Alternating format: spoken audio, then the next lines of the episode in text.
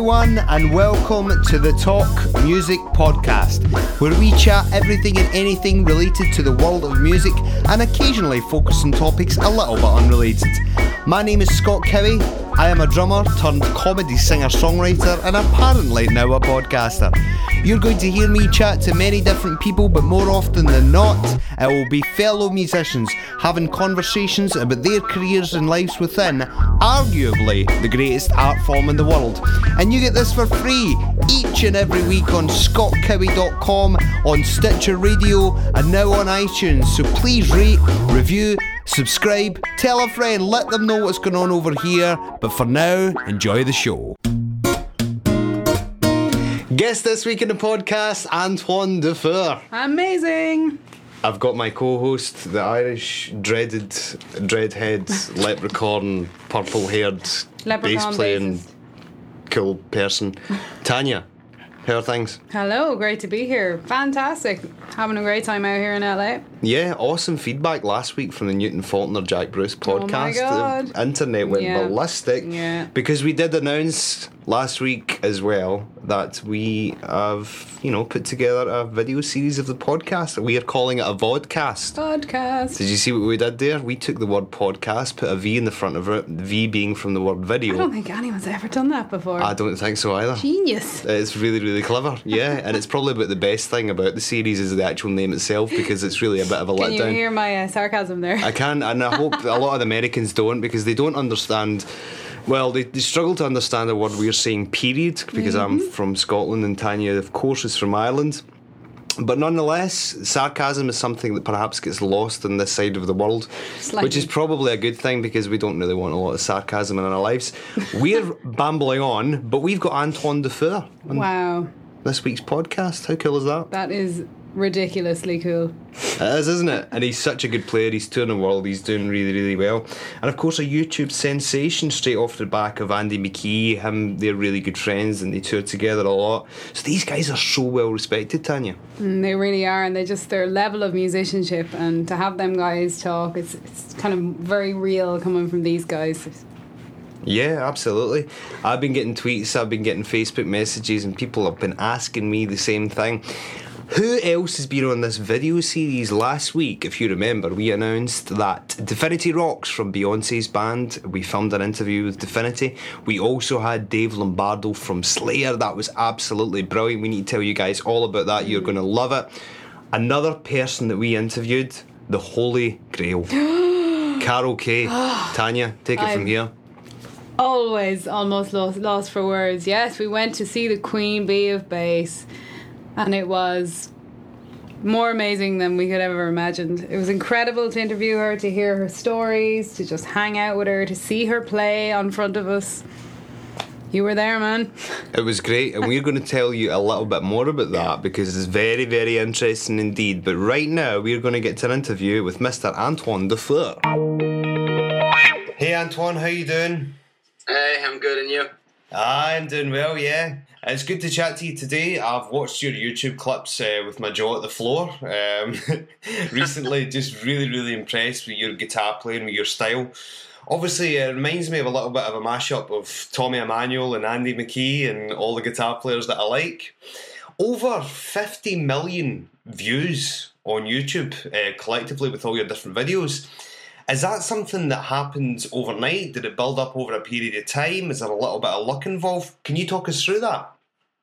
Yeah, well, it, uh, really, when we, we got started, um, actually, I was uh, one of the first on the CandyRat label, and um, with, along with Don Ross, with Andy McKee, and uh, we ended up uh, uh, shooting some videos uh, because YouTube was starting in 06 or something, was starting to get more popular and everything. So we started. Uh, uh, we decided to put some some of the videos uh, up there, and um, so the first, very first uh, videos uh, I shot, like it was maybe September or um August, I'm not sure, of 06.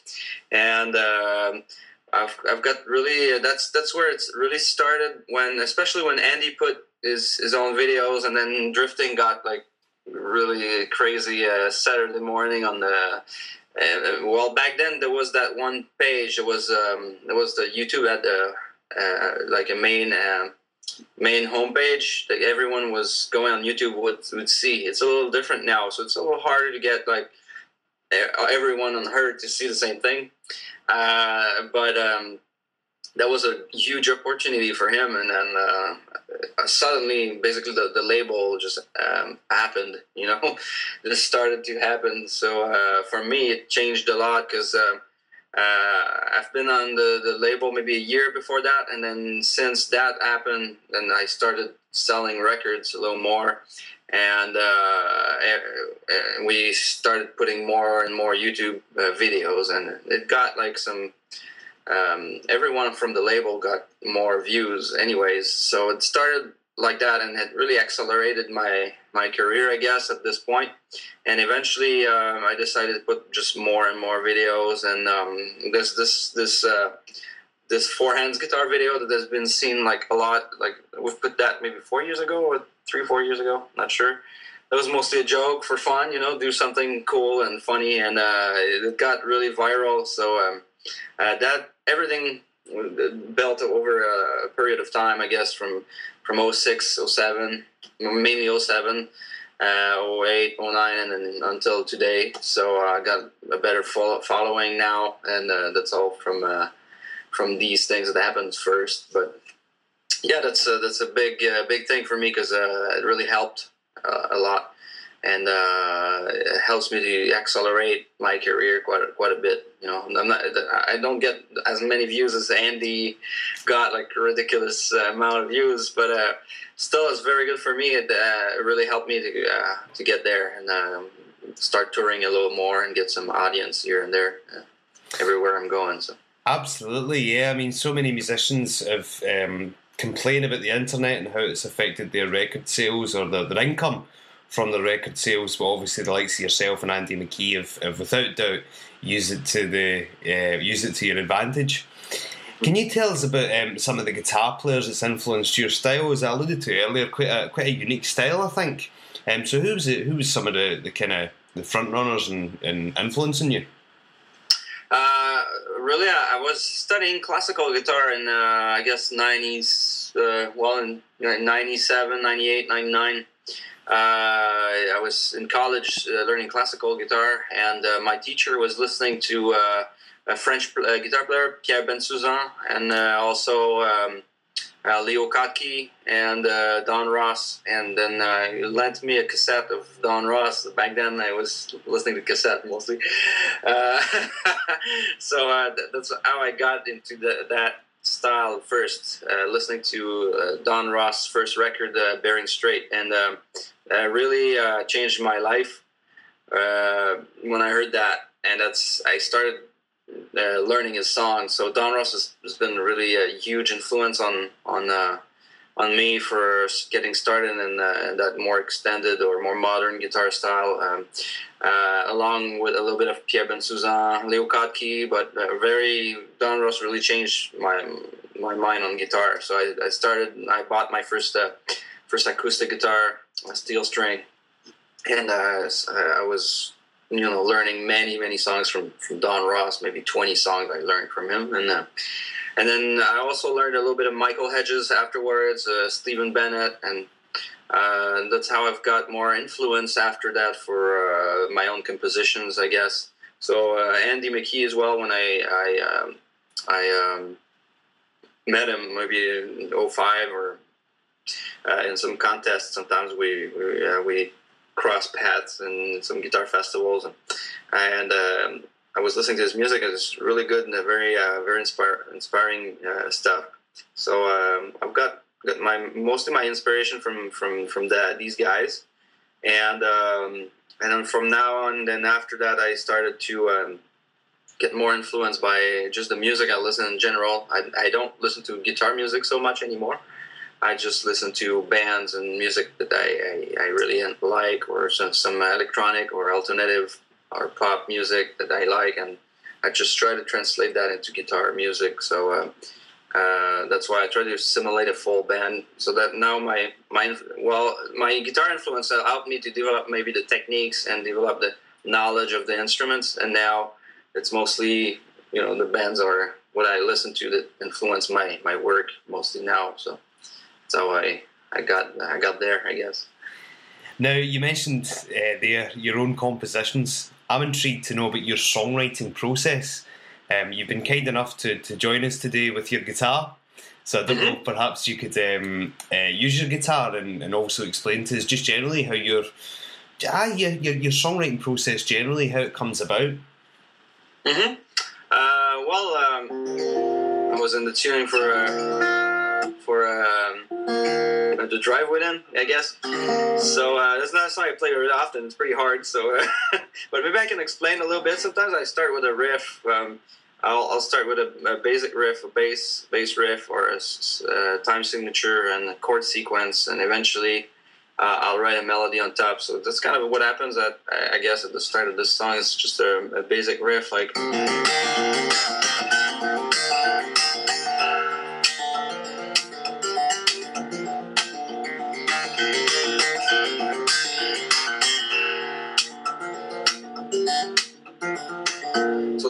That's I guess the the basic riff, the rhythm section. Really, the, there's like the bass and the drums, if you want, like the backbeat. And um, after that, I will I will sing something or jam something on top, or uh, sometimes I will record that and try to find another layer on top, like add that melody line. So this this this is quite busy, so I needed to find a me- melody line that's quite simple.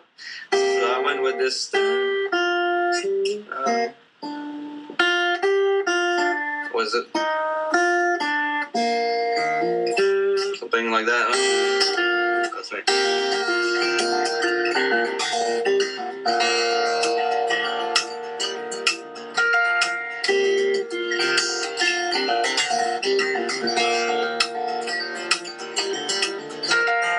So that's kind of you know the same background, the same two chords same rhythm, but I added like another another line on top. So that's how, I pretty much write my sections. And then when I've got like a good section, I try to go to know where, where to go with that. So I went with a little different uh, section, kind of a I guess a chorus or whatever. I, I still try to think in intro, verse, chorus, or pre-chorus, uh, bridge, and these these type of things, just to stay within um, uh, some some things that the listener might recognize because it's instrumental music.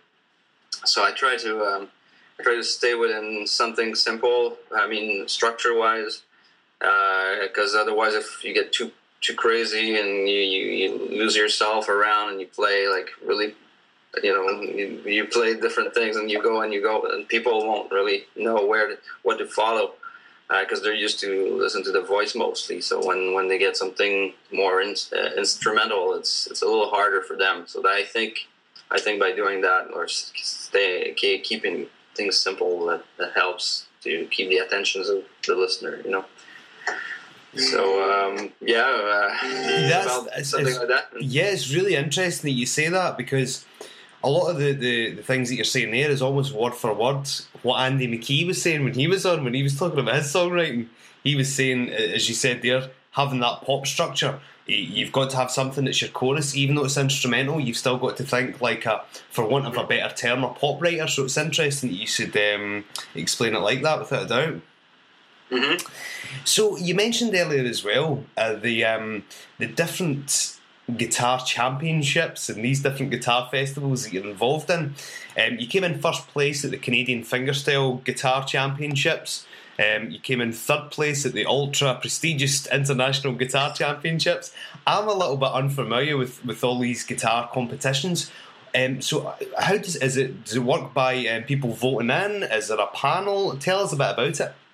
Uh, this is more like a um, uh, well, these these type of competition normally the judges are um, there's maybe four or five judges and they are all uh, hidden in a separate building and they receive the sound. I've been judging actually uh, in the Canadian Guitar Festival for the past maybe four or five years, uh, but um, yeah, you're you're in a separate booth and uh, you, um, you you get only the speaker with with the sound. So the the contestant will climb on stage and just just uh, sit in front of the microphone and play in front of the audience. So um, Uh, basically, they don't see the judges, and the judges don't see who is who is contestant, who is the contestant. So it's a very blind test. So you have to really just listen to the music and uh, evaluate the, the, the music. Same as in Winfield, the the international one that I've got third place is similar um, similar uh, process. Same thing. There's just a, a little more people from around around the world over there. But still, at the Canadian Guitar Festival, actually, there was a um, there was a lot of uh, a lot of different um, uh, countries re- represented there. Uh, some even some Italian guys one year, some, some Germany, some uh, some Japanese, some, uh, some from U.S. and Canada.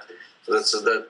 There's a lot of people kind of going there to, to compete, and uh, that's that's interesting. I mean, you get um, many many new players out, out from there. They, they they're out of nowhere and they come into play and they're they're they're, they're pretty good. So you you can discover new uh, new talents. Uh, back then I was uh, yeah I won in 05 in uh, I think all right no I was I was second place I think in 05 and first in 06 and then I went to Winfield and get in the third place 06 too uh, but yeah that's that, that's how I also I've got I got a little started I got a little bit of reputation over that and actually the first time I competed and I got second uh, in, in 05 that's where um, the guy from uh, the, the CandyRat label uh, saw me play there. So that's that's how he got in touch with me after that that um, that the contest that I, I was in.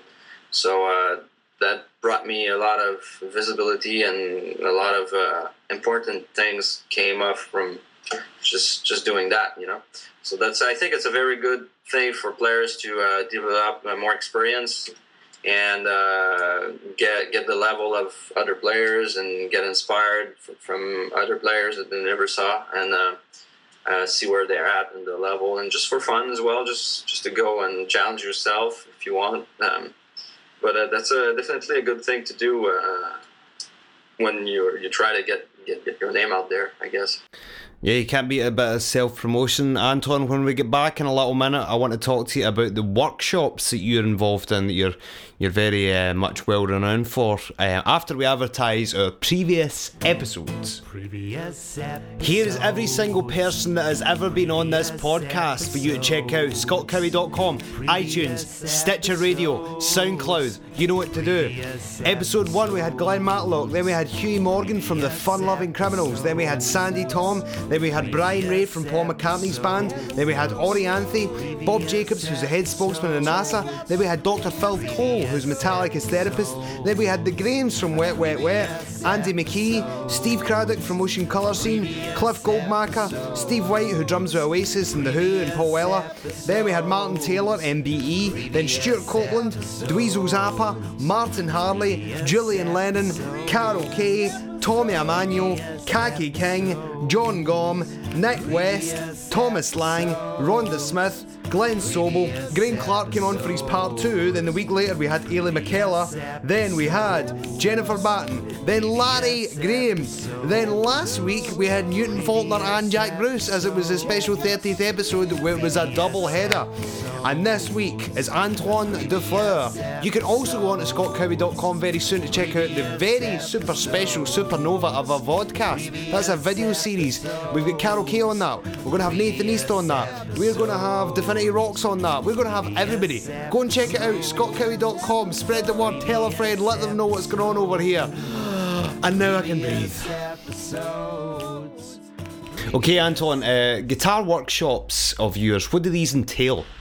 Uh, mostly it's uh, it's about like songwriting or techniques, uh, guitar techniques. I will go over uh, some of the basic uh, techniques that I use um, for uh, just for my playing, like some, some of the some of the percussive stuff on the yeah. strings. Um, a couple exercises to develop like the right hand uh, of the the players. Uh, kind of classical oriented techniques sometimes. So I, I try to give them some exercise to work on that.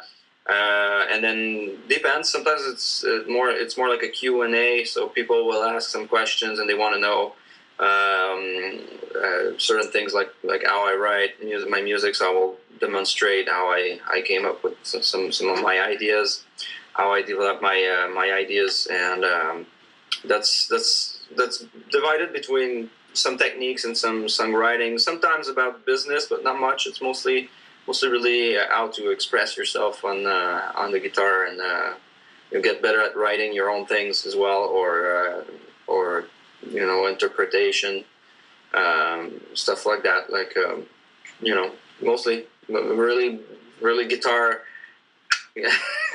guitar uh, techniques and uh, writing and the writing process is really really interesting for students because they they always want to know how how to write. They don't have necessarily a, an idea, and I was the same same way. I mean, when you start writing, you're in the nowhere. You have to find something, and it, it's not necessarily uh, easy to to to start things off. And um, what what I, I like to do is is um, uh, I discovered my own my own uh, technique of writing basically with writing. So after years and years of writing, I just I found more of my my own approach on, on writing music. But at first, I was didn't know what to do. I was really mostly just uh, very intuitive. Um, but now I have more like a defined uh, approach that I, I, I kind of try to repeat when I when I want to write something. You know, so um, uh, the, the sometimes it starts with standard tuning even or sometimes with open tuning. That's a, that's another subject that a lot of people are asking in workshops. It's about tunings.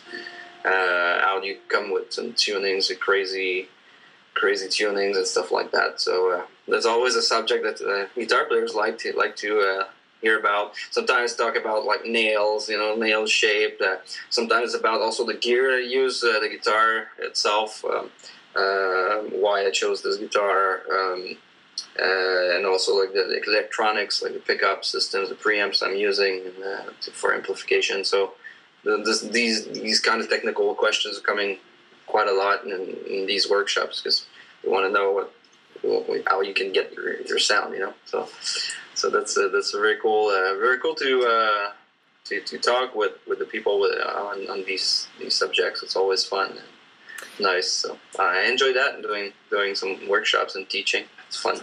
Absolutely. Now, um, as you expressed earlier, the a lot of the techniques that you're using, the way you play, you've got a, uh, it's very percussive. There's a bass line, you've got a melody, so almost somebody like yourself, you don't really need a band behind you because you are playing all the instruments on the one instrument. But mm-hmm. Um, my question is this: If you were to have a band around you, and it could be your ideal fantasy band, different musicians, dead or alive. Um, this question has went down well the last few times with different guests because everybody spends a long time thinking about it. So um, this question tends to be the long the, the, the longest answer, you know. So um, who would be in that band? You think is there anybody that springs to mind? Um, we'll, we'll maybe start. Obviously, you'd be in the band playing guitar, no doubt.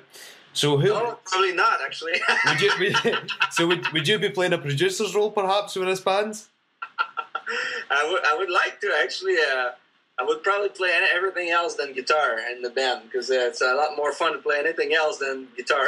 right, that that's actually a good answer. I should start maybe rephrasing that question just to, to ask the, the, person, you know, what would be your first protocol as far as instruments concerned. So in this case, what would it be? What instrument would you play in your ideal band?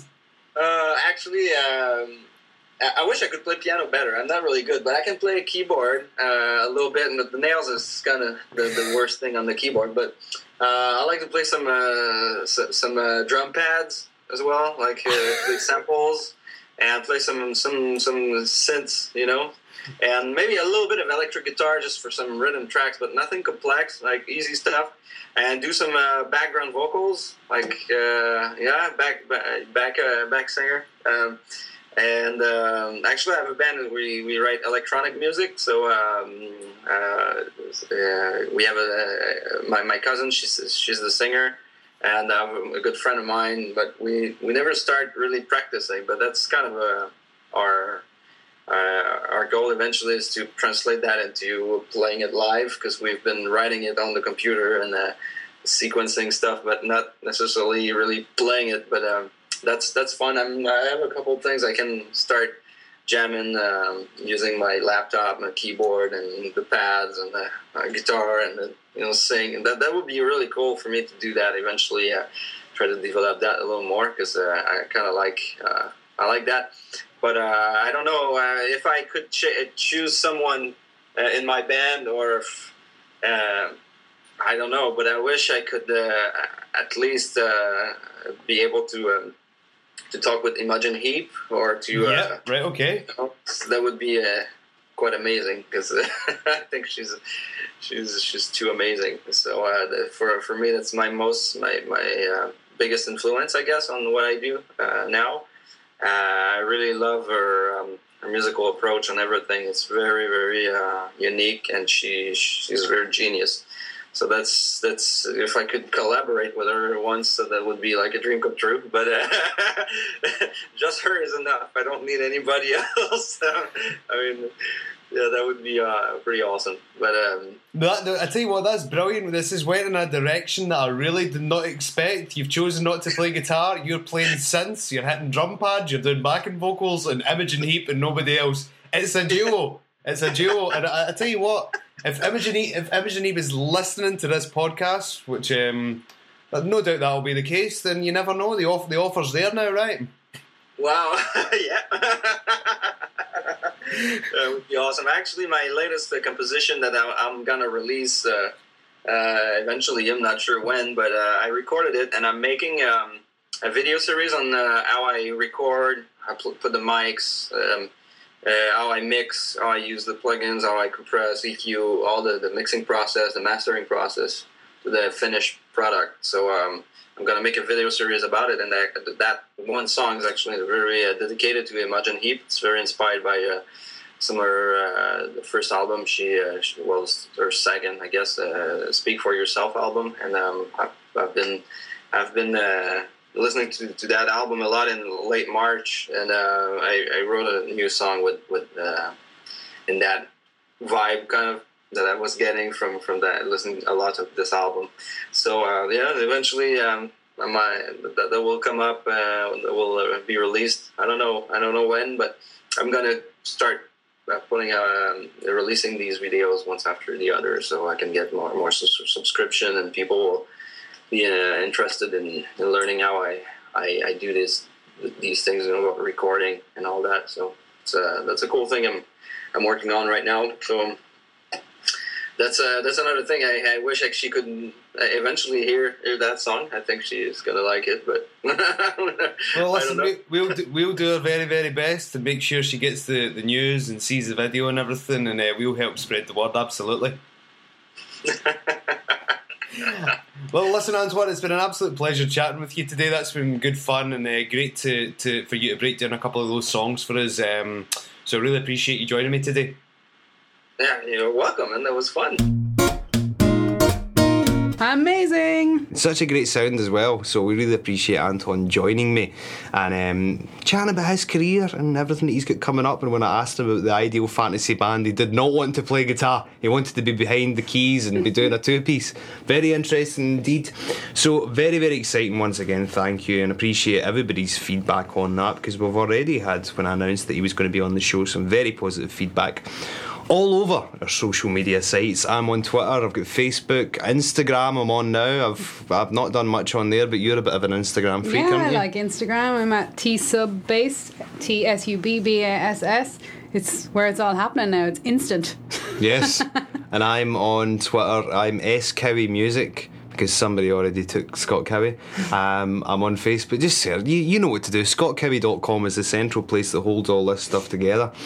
So we spoke about Carol Kaye earlier. The fact that Tanya and I took the trip up from where we're based, currently in Los Angeles, to to there. It was a long journey, and it was worth every single minute of it. It was actually quite um, embarrassing how excited we were about this when you really think about it. It was a whole other level than Santa excitement when you're a kid. This is like, well, for me as a bass player, it's like the actual holy grail.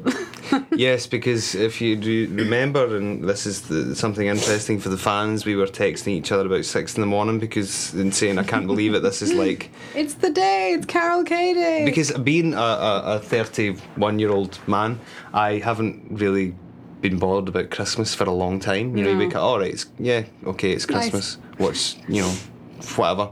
But this was all the Christmases rolled into One, wasn't Literally. it? Tanya got really carried away and took two bass guitars up, and then I just thought that they should be in the presence. yeah, I thought. I have them a card, and then we got halfway there, and we said, "Why are you bringing two basses?" I don't know. I don't know. I just thought that they should come. They're like my children, and I thought maybe the fact that they were at Carol Kaye's house was special. Just a treat for the kids. Absolutely, a just treat a little day out. children. Couldn't get him to watch Day them. out for the bass children. Um, it was amazing. It really was, and we can't wait for you guys to see it. And depending on when you are listening to this podcast, you may want to check out scottcowie.com because it might already be up there. Because it's difficult to tell at this moment in time. We're going to try and get these videos out to you as soon as humanly possible. Um, but very, very fascinating to speak to Carol and everybody that we've spoken to on our journey of Los Angeles, and we've been telling we've, we're going up to Carol Kaye's house and. Genuinely, I'm not saying this for effect. Everyone has been so excited for us and what throwing their questions. We're talking about some of the, the most successful musicians in the world have reacted in a manner which is just um, it's very humbling for them to know that um, Carol Kaye knows they exist, and we'll, we'll we'll give you an insight. We spoke to Nathan East. Yeah, what a great, great guy. Oh my god, amazing player. Like, he's played on everything from Phil Collins, Stevie Wonder, right through the Daft Punk, and, you know, some great classics in there. And he, he was delighted to know we had Carol on the show. Carol gave me four Carol Kaye plectrums, very, very rare plectrums that she's got. Um, and it's very difficult to find them in music stores. And she just kind of said, Oh, there you go. Threw us a few crumbs, as in, you know, a couple of plectrums. So um, I gave one to Nathan East, and he was so excited. He Like, was so excited. I can't believe this. And you're thinking, you've played with Michael Jackson, you've played with Eric Clapton, you've been Yeah. on 1500 records, you were at the Grammys, and I hand him a And here's a. Here's a plectrum, and you think, Well, but he was he was so excited. That's the effect Carol Kaye has on us. Absolutely. So you do not want to miss that one. So a whole host of things for you to check out here at scottcowie.com. Check out our previous episodes. Thanks very much for Anton joining us today, and we will see you guys next week.